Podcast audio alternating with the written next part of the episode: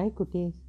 நான் உங்கள் அம்மா அம்மா பேசுகிறேன் இன்றைக்கி படைக்கிற கடவுள் பிரம்மாவை பற்றி தான் பார்க்க போகிறோம் பிரம்மாவுக்கு திடீர்னு ஒரு விபரீத ஆசை வந்துருச்சு. தேவர்கள் அசுரர்கள் மனிதர்கள் இப்படி எல்லாருமே சிவனை முதற்கடவுளாக வணங்கும்போது என்னை ஏன் வணங்க மாட்டேன்றாங்க?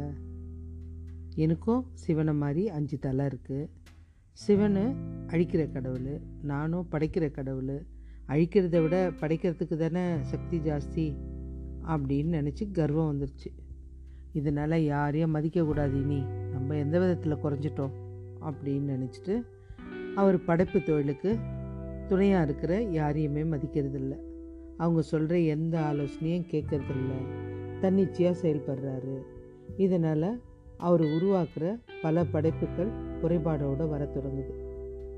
அவருக்கு துணையாக படைப்பு தொழிலில் இருந்தவங்க அவருடைய குறையை சுட்டி காமிக்கிறாங்க. பிரம்மா தப்பு பண்ணிட்ட. உன்னுடைய படைப்பு சரியில்லை. எனக்கு கீழே பணிபுரிகிறவங்க என்னுடைய படைப்பை பற்றி குறை சொல்கிறதா கோவம் வந்துடுச்சு உங்களுக்கெல்லாம் பணி கிடையாது. போயிடுங்க. உங்கள் எல்லாருக்கும் வேலை கிடையாது. அப்படின்னு அமுச்சிட்டார். எல்லாரும் சிவபெருமான்கிட்ட போயிட்டு நிற்கிறாங்க சிவபெருமான் ஒரு ஒரு வினாடி கண்ணை மூடி தியானிக்கிறார். அவருக்கு பிரம்மா பண்ண எல்லாமே தெரியுது. எதுக்கு இந்த பிரம்மாவுக்கு திடீர்னு விபரீத ஆசை? இதனால் எதுக்கு கர்வம்? இந்த செயல்பாடு எல்லாமே விபரீதமாக இருக்க? இதை அடக்கணுமே.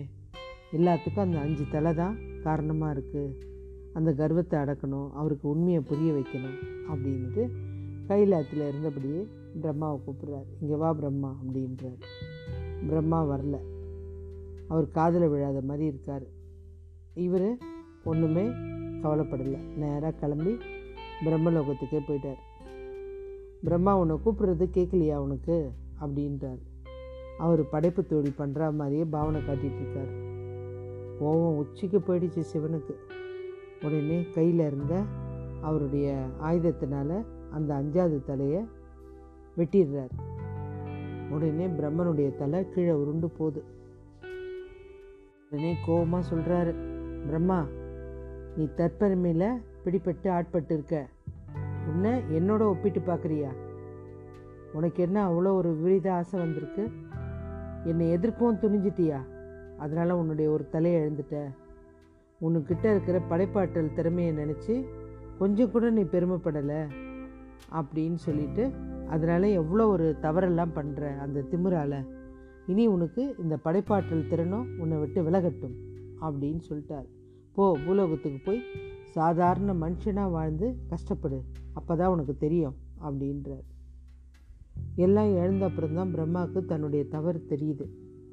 சிவபெருமான்கிட்ட போய் சொல்கிறார் என்னை மன்னிச்சிருங்க தெரியாமல் நடந்துருச்சு. என்னுடைய தலையும் என்னுடைய படைப்பாற்றல் திறனையும் கொடுத்து கொடுக்கணும் நீங்கள் அப்படின்னு கேட்குறாரு உடனே அவர் சொல்லிட்டார் கண்டிப்பாக உன்னுடைய தலை திரும்பி வராது. ஏதோ கொஞ்சம் கோபம் குறைஞ்சதுனால உன்னுடைய படைப்பாற்றல் திறன் இப்போ வராது. நீ போ பூலோகத்துக்கு போய் சாதாரண மனுஷனாக வாழு. கொஞ்ச நாள் கழித்து உனக்கு பழைய நினப்பு திரும்பி வரும். அப்போ வரும்போது நீ வந்து உன்னுடைய தவறை உணர்வ. அப்போ நீ என்ன நினைப்ப? அப்போ நான் உனக்கு அருள் புரிகிறேன் போ அப்படின்றார். அவரும் பூலோகத்துக்கு வந்துட்டார். சாதாரண மனுஷனாக உருவம் வந்து அவர் கஷ்டப்பட்டுட்டு துன்பப்பட்டுட்டு வேதனைப்பட்டுட்டு வாழ்ந்துட்டுருக்கார்.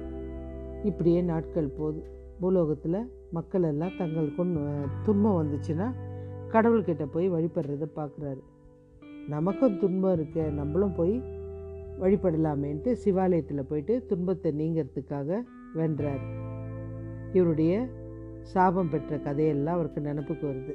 அதுக்கப்புறம் சிவன் மேலே இருந்த பக்தியால் அங்கே இருக்க திருப்பட்டூர் அப்படின்னு ஒரு இடத்துல அருகில் பன்னெண்டு லிங்கம் ஒன்றா செஞ்சு அதுக்கு வந்து துவாதச லிங்கம்னு பேர். அதை வழிபடுறார்.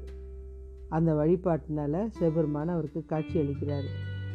அவரும் மனமுருகி வென்றார். ஆண்டவா என்னுடைய தவறை நீ மன்னிக்கணும் அப்படின்னு உன்னுடைய படைப்பாற்றல் உனக்கு திரும்பி கிடச்சிருச்சு நீ போய் உன்னுடைய வேலையை பார்க்கலாம்.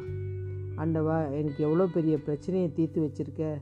இந்த இடத்துக்கு வர மக்களுக்கும் நீ வந்து பிரச்சனைகளை தீர்த்து வைக்கணும்.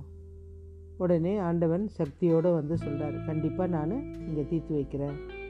அதே மாதிரி உன்னுடைய ஞாபகமாக இந்த கோயிலில் இருக்க ஈஸ்வரருக்கு பிரம்மபுரீஸ்வரர் அப்படின்னு பேரும் அம்பாளுக்கு பிரம்ம சம்பத்து கௌரி அப்படின்ற பேரும் வழங்கப்படும் அப்படின்னு சொல்லிட்டு அவர் இவருக்கு அருள் கொடுக்குறார்.